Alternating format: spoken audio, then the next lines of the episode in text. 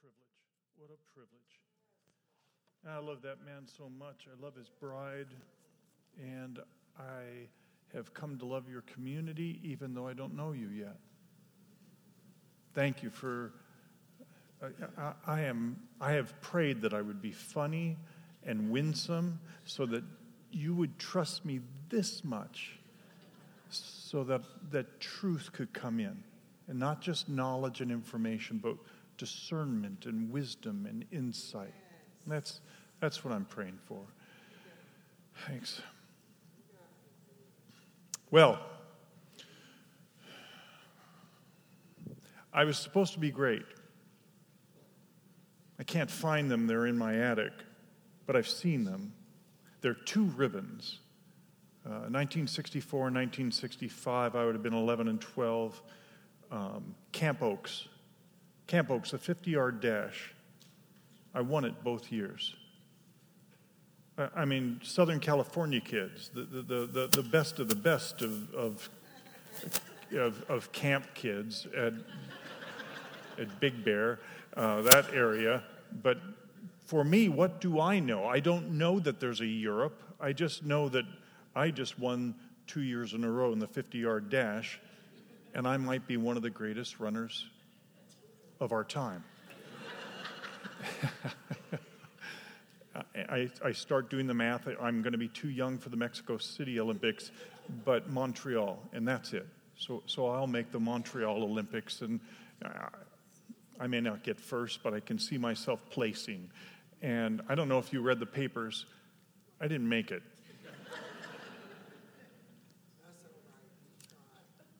and a part of me, I'm a kid with dreams and hopes and things that I think that this body can give me and do, it's, it starts to die. That's okay, because the, cause the Beatles are around by that time. A little band, little regional band. And I love the Beatles. I couldn't, I just couldn't get enough. They, they, they were huge. And, and, and I just remember uh, I, I got a Beatles wig and I had a tennis racket and I would sing into the speakers. Do you remember?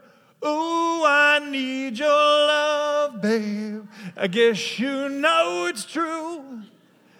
Hope you need my love, babe just like I need you. Oh, oh, hold me, love me, hold me, love me. Ain't got nothing but love, babe. Do do do do. Eight days a week. Oh.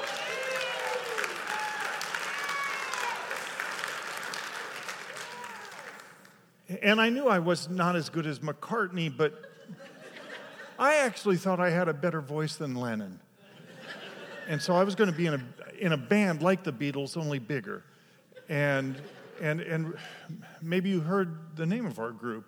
Uh, we were one of the truly the best bands in the three block area around my home. Uh, we were Metallic Wax.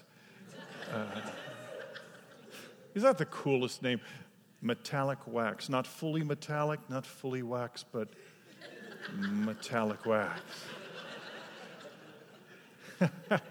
I was the drummer and lead singer, and um, uh, I think girlfriends and our just general lack of talent was our undoing. and by 1968, we, we had disbanded. And even though I'm playful about it, another piece of me dies, another piece decays. Because I keep learning more and more things that I cannot do. Interesting in, I, I always find myself leading off a message sometimes um, out of Genesis, but it teaches starting points so much. L- listen to the chapter 3. There's uh, amongst the many lies that Satan is involved in at the start. Uh, um, I want to pick out two here. Now, the serpent was more crafty than any beast in the field which the Lord had made, and he said to the woman, Indeed, has God said that you shall not eat from any tree in the garden? And, and, and, the woman said to the serpent, Yeah, yeah, yeah. From the fruit of the tree of the garden we may eat, but, but from the fruit of the tree which is in the middle of the garden, God said, You shall not eat from it or touch it or you'll die. and the serpent said to the woman, Come on, you're not going to die.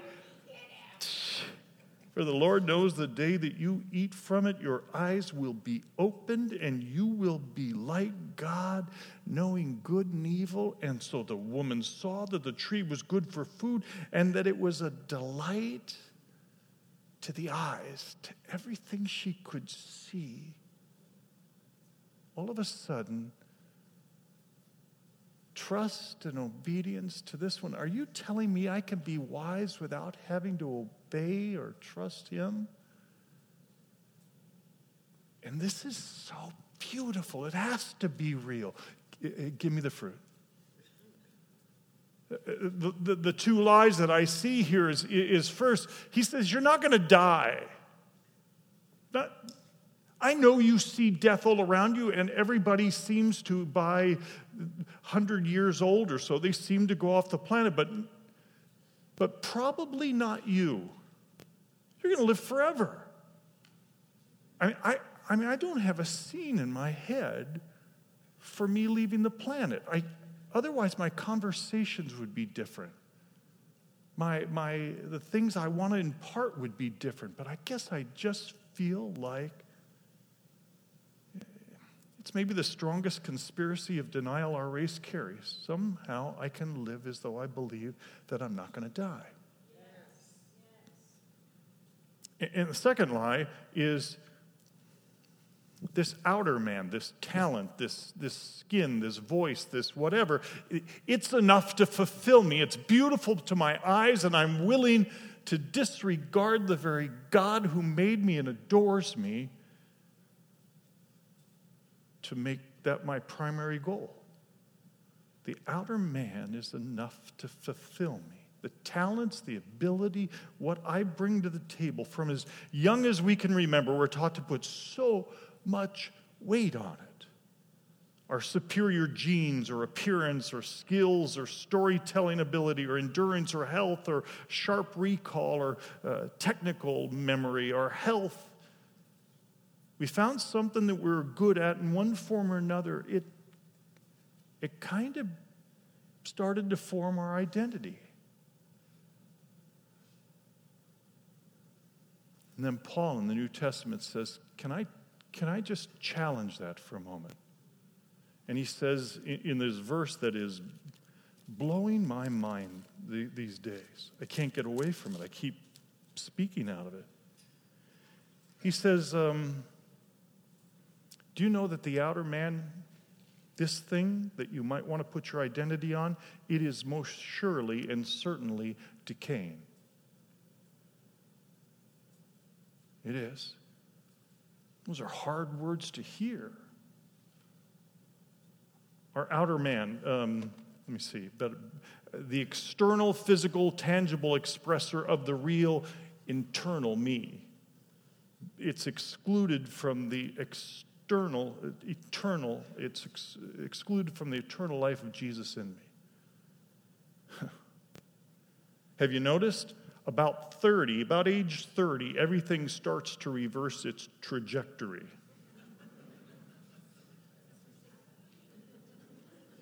The brain stops producing in the same way at about age 24. The lungs, the heart, the kidney, and the muscles at about 35 to 40. Uh, muscle mass at age 40 starts to leave at 2% a year. I'm 65. Do the math. I have no muscle mass, apparently. At 55, we lose control of our DNA. It's why cancers become more prevalent in that season. Only the, only the liver seems to be immune. Go figure that out. It keeps regenerating itself till about 70. Now, this message is hard because I've spent so much of my life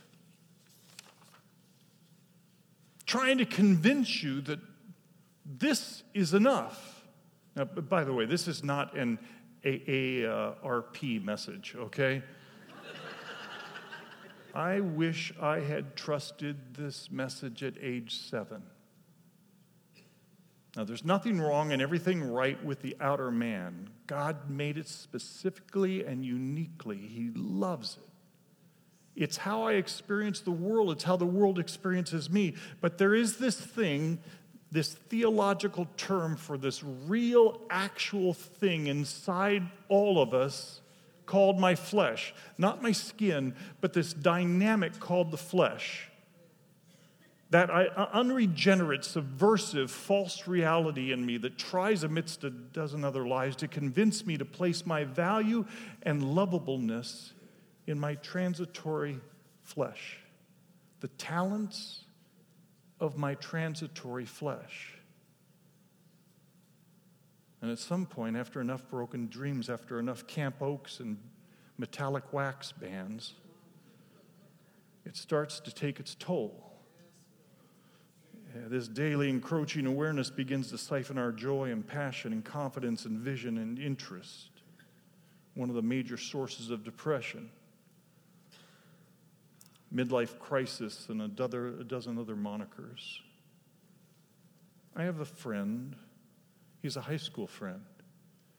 And we went to lunch the other day or afternoon, I can't remember, over at Postino's on the west side. And he says to me, My wife thinks I'm dying. He's a dear high school friend. He, and he says, I, I said, What do you mean? He says, I feel like I wake up and I do my job and I do my stuff, but I don't know why anymore. I feel like I've wasted my life, like I missed something, like there was a purpose for me and I missed it. And now I'm just going through the motions. I'll come back to him.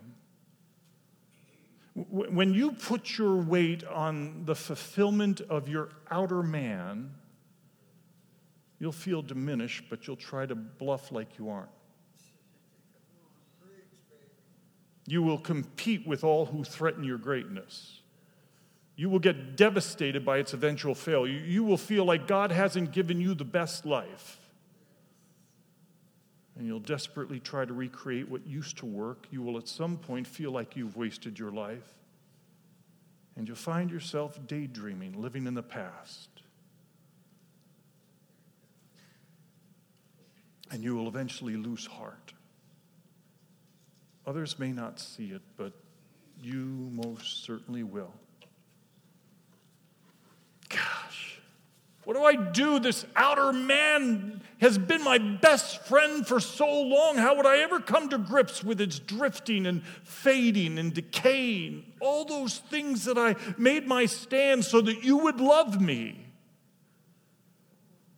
I love what Paul says. I love how beautiful this verse is, just this single verse. He says, okay, so we're not going to lose heart because even though this outer man is truly decaying all the time, nothing you can do to stop it, you don't lose hope because um, huh, there's an inner man, and it is being renewed every single day. It's an inner man, it's the real you. It's being renewed every moment while you sleep, every single day. Oh, enter the hero in the narrative. The inner man, Christ in you, the real you, the new, fully regenerated, recreated being, who you most are the real you, beyond appearance or the tease of talent, the eternal you, the endlessly able you, the endlessly existing you, the only knowable you, the only lovable you, the only loving you, the spiritually powerful you, the trustworthy and faithful you, the sustaining and fulfilling you. Every every single moment he says, Yeah, yeah, I know you're decaying. But we don't lose heart. Oh man, we gain so much hope because this is happening and it will not stop. How do I describe it? It's the opposite of decay. It causes me to, to, experience newly what's already been made new. Now, make sure you get this. The moment you put your hope in Christ, you got everything you're ever going to get. It's not like every day there's new raindrops from heaven. You, you are a brand new creature the moment, December 23rd, 1979. I got everything. I got all the Holy Spirit. I got Christ in me. I got everything. But it's like, um,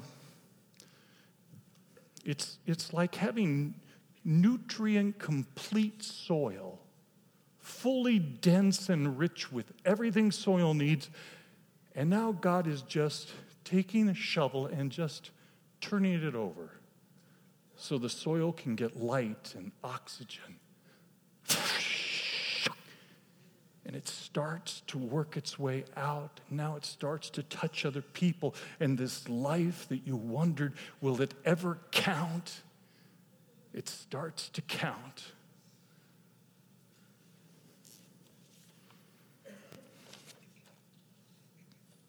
Renewal is discovering the untried you, releasing into the visibly active you.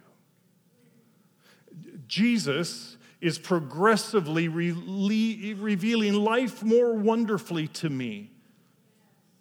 Jesus, in the midst of all that stuff, he is re- progressively revealing me more wonderfully to me. Uh, instead of me beating myself up all the time, I get to say, I'm Christ in me. I'm a delight. The angels laugh when I enter the room, they enjoy me. Jesus is progressively revealing him more wonderfully to me. Uh, I just more and more can't stand being away from his presence and his delight. And I never am away from his presence or his delight.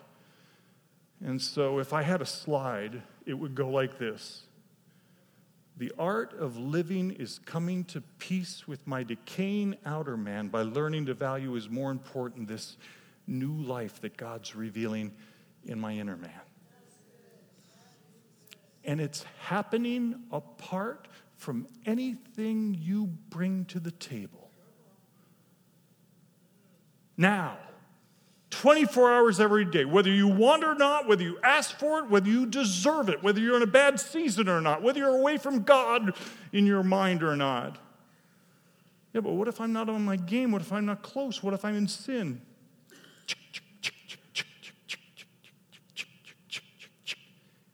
It cannot be stopped. You cannot stop it. It's happening right now in this room to every single one of you. All of us. Ow! Can I get a wolf howl? Ow! Yeah, baby, that's renewal. I hear it. Oh, guys. Let, let, me, let me give you a little, yeah, baby. Let me give you a little bit of a story. So, so, so this kid grew up. Um, and I could pitch. I could pitch baseball. Student body, I became an all state baseball pitcher from Washington High School. And I was student body president, and the homecoming queen was my girlfriend. It was very good to be John Lynch back then. And then in college, I blew my arm out. This is, this is a sad part of the story. Um, the homecoming queen left me for a better pitcher. Oh, sure, you laugh. It's my life, but go ahead. No, I, I don't, I don't blame her.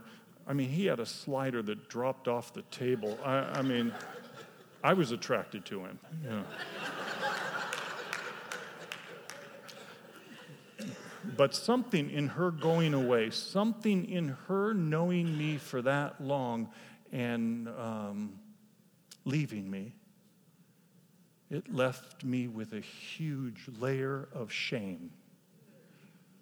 Shame, you know what shame is? Guilt says you've done something wrong. Shame says there is something uniquely wrong with you. And this jock kid, this straight arrow who had never had two beers, suddenly left the straight life. And I checked out. I bought a 60 Volkswagen with a rag top. And I drove around the country and I did every drug I could get my hands on.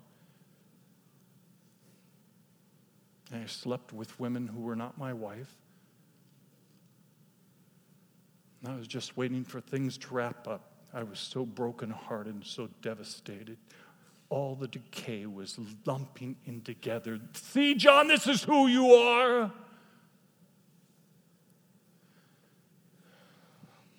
By age 27, I had risen to the, the high uh, position uh, in, in commerce uh, to spray painting addresses on curbs. And I was giving my plasma to buy more dope. Then I had the thought one day, you know what, I, I ought to go into teaching. Here, kids, come, follow me. but I did. And I got a teaching certification for, uh, to teach high school English and drama. And the first play I cast, I didn't know it, I was teaching at Arcadia High School in Phoenix. And uh, the first play I cast, um, a bunch of the kids, unbeknownst to me, were Young Life kids. Do, do, do, do, do, do, do. And somebody gave me a um, Keith Green album and a Bob Dylan Slow Train Coming. And I thought, if Bob Dylan's becoming a Christian, man, the boat door is about to close. I better get on. and uh, someone gave me The Great Divorce by C.S. Lewis, and I watched Jesus of Nazareth on TV, and for whatever reason, December 23rd, 1979, Jesus, come into my heart, forgive my sins. I'm yours. I don't care. Whatever you want to do, I'm all in. I believe you're Son of God. I believe you died for my sins. And um, wow. Can you imagine now Jesus? He knew I was going to become a Christian, but now Jesus um, having to renew me every hour of every day. You know, he had to stretch a lot before he, okay, all right, you're saying Lynch is in, huh? Okay, all right. and he's been doing it from the very start. See, see, the moment I put my hope in Christ, I thought, this is it. I'm going to be great just in the Christian realm. And so I started doing the same stuff, and I was getting so tired so tired of being someone that I was not. And so, um, Matthew 20, Matthew 11, 28 through 30, I got to read and start to believe. Come here, kid.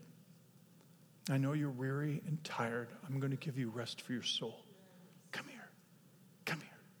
It's all right. I'm humble and meek, and you will find rest. I got you. And then, even, even though he said that, I was sure, even by the behaviors that I'd done in this first year of my faith, I thought, he's got to be disgusted with me. And so, um, John 15 9, I read John 15 9. It blew my heart. As the Father has loved me, so also I love you. Stop for a second. Listen to what he's saying. To the exact extent, Jesus talking, that my Father loves me, to the exact extent that my Father eternally has loved me and loves me now, so also I love you. And you. And you. And you. And you. And you. And you. And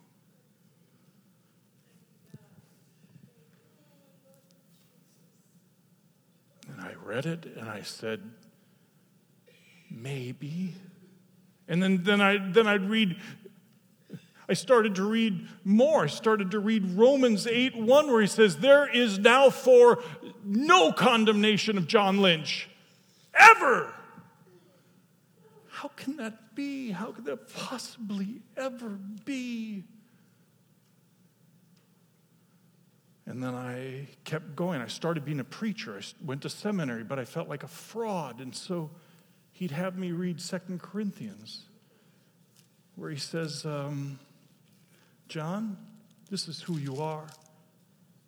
He, God, made him, 2 Corinthians 5.21, who knew no sin, who had never sinned, to actually become my sin in a moment's time, so that I would in a moment's time, become the actual righteousness of God in him. Not someday, not maybe, not forensically, not judicially, but actually righteous. Christ in John Lynch, actually righteous. Maybe not mature, but actually righteous thought, how can this be? My self righteousness is all I've known. So he, he took me to Philippians 3, where Paul says, I want to be found in him, not having a righteousness of my own, derived from the law of all the things I could do, should do, would do, but that which comes through trusting Christ, the righteousness which comes from God on the basis of faith.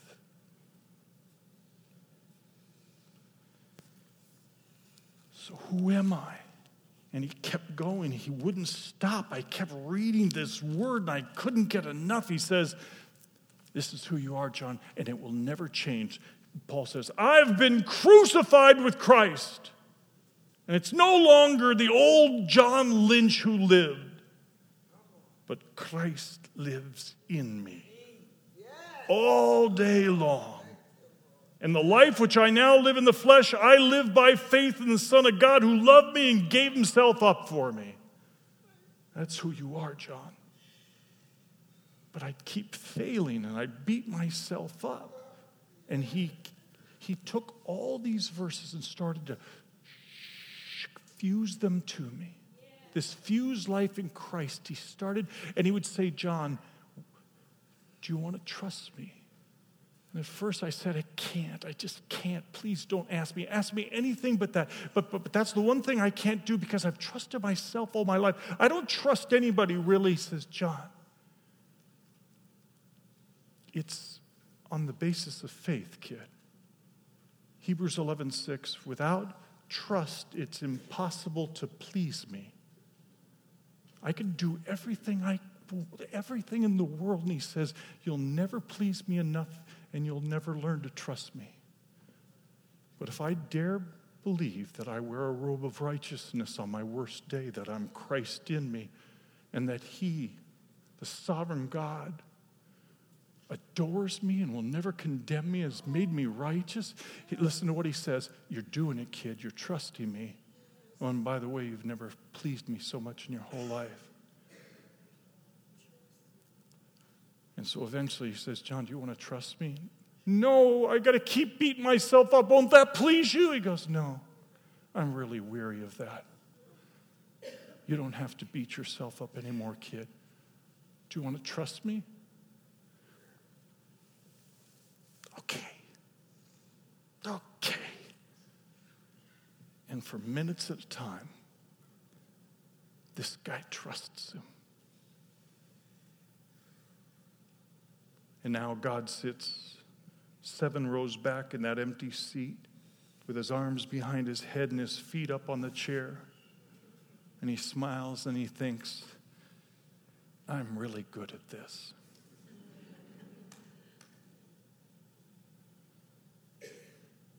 Hmm. If I bluff, of my outer man's superiority, you will begrudgingly be impressed, but intimidated and darkly envious. But if I let you see how incredible I am in my inner man, you'd be stunned and encouraged and known and safe. and you would want to be my friend.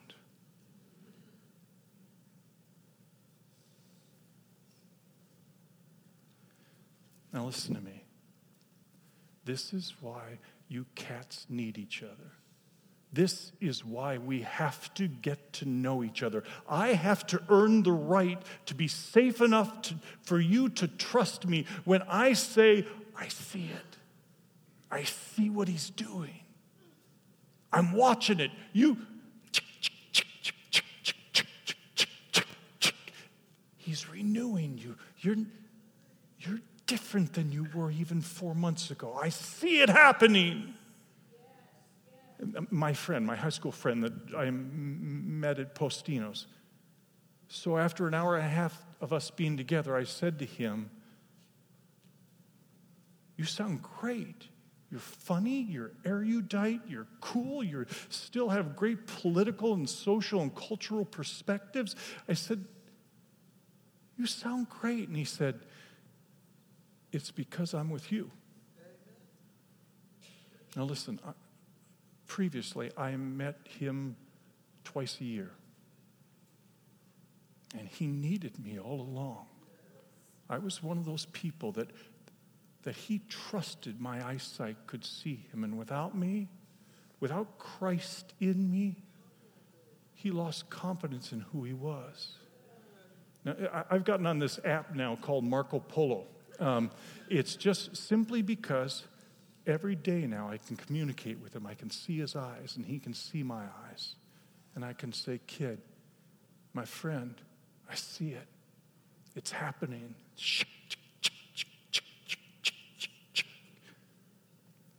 And my friend's a different man right now. How much obedience does it take for this to happen? How much quiet time would release this? How much prayer and Bible reading? Zip, nada, none. It's happening whether you want it or not. Your job now is only to note what's being renewed and take courage that you're right on time. This is what renews your hope. You drink it in and you say, Okay, I believe you. We've got to stop saying, I'm such an idiot, I'm a screw up, I should have gotten this by now. It's, it's no. Instead, you get to say, You're doing this in me, God. Your grace is working. So I ignore what hasn't yet matured. I, I, just, I know it's over there, but I ignore it and I say, What is God doing in me that wildly overpowers the decay in my outer man? This is true about me very recently. Very, just, I could say this just recently. Because there's people like my wife and my dear friends and others on uh, Marco Polo and this man right over there who are telling me they can see it. I'm actually learning to like the real me. I really dig John Lynch. And you may say, no, no, no, you're not supposed to say that. I've got Christ in me. It'd be all right for me to like me. I'm better at catching myself hiding socially. I'm getting better at letting myself be loved when I'm hurting physically. I'm better at owning my wrong more quickly. I am more at peace with my limitations. I'm listening to your pain and sadness more authentically. I'm better at noticing when my grandchildren need my protection. And I'm letting others love me in my decay and limitations.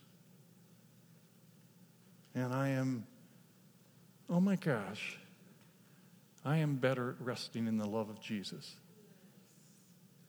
I'm getting more and more comfortable resting in the love of Jesus. Now, now let me tell you uh, uh, the beautiful thing that God does now is once I get this true, He says, now, now, now, now, don't ignore what you have. Even, even, even though it's decaying, the beautiful thing that could happen is your outer man combined with your inner man and you aware of it and the healing that takes place, and now this opportunity that I've been waiting to do for all your life.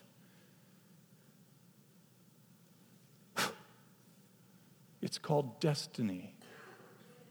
It's better than potential. It's better than talent.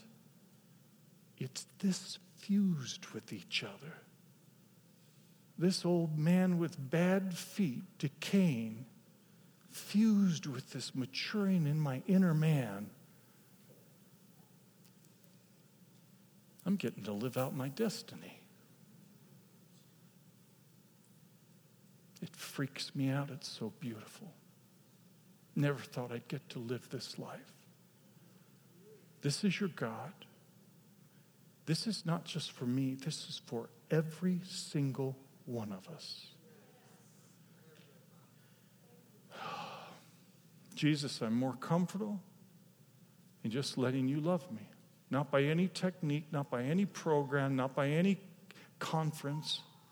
And if you want to love me, if you say I'm your favorite, and I think you do, I think you think I'm your, you're my favorite, I'm your favorite. I love that John in the gospel, he thinks that he's Jesus' favorite. Did you ever notice? Throughout the whole gospel, he goes, when he refers to himself, he says, the one whom Jesus loved. he actually believed these hayseeds. He likes them, but oh, does he love me? I'm starting to feel that way. And this gives me hope. And I find myself saying, um, Jesus, this is so much easier than I thought it was going to be. And Jesus says back, I'm so happy you say that.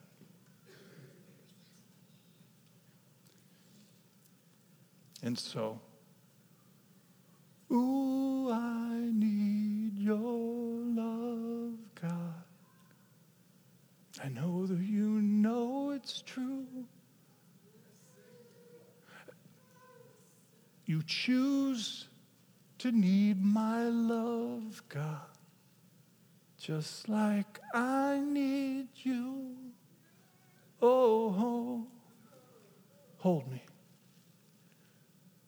love me,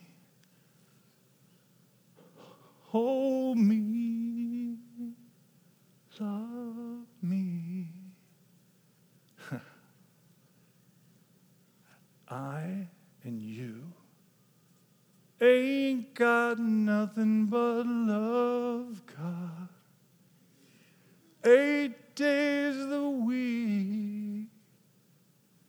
Eight days the week. Eight days the week.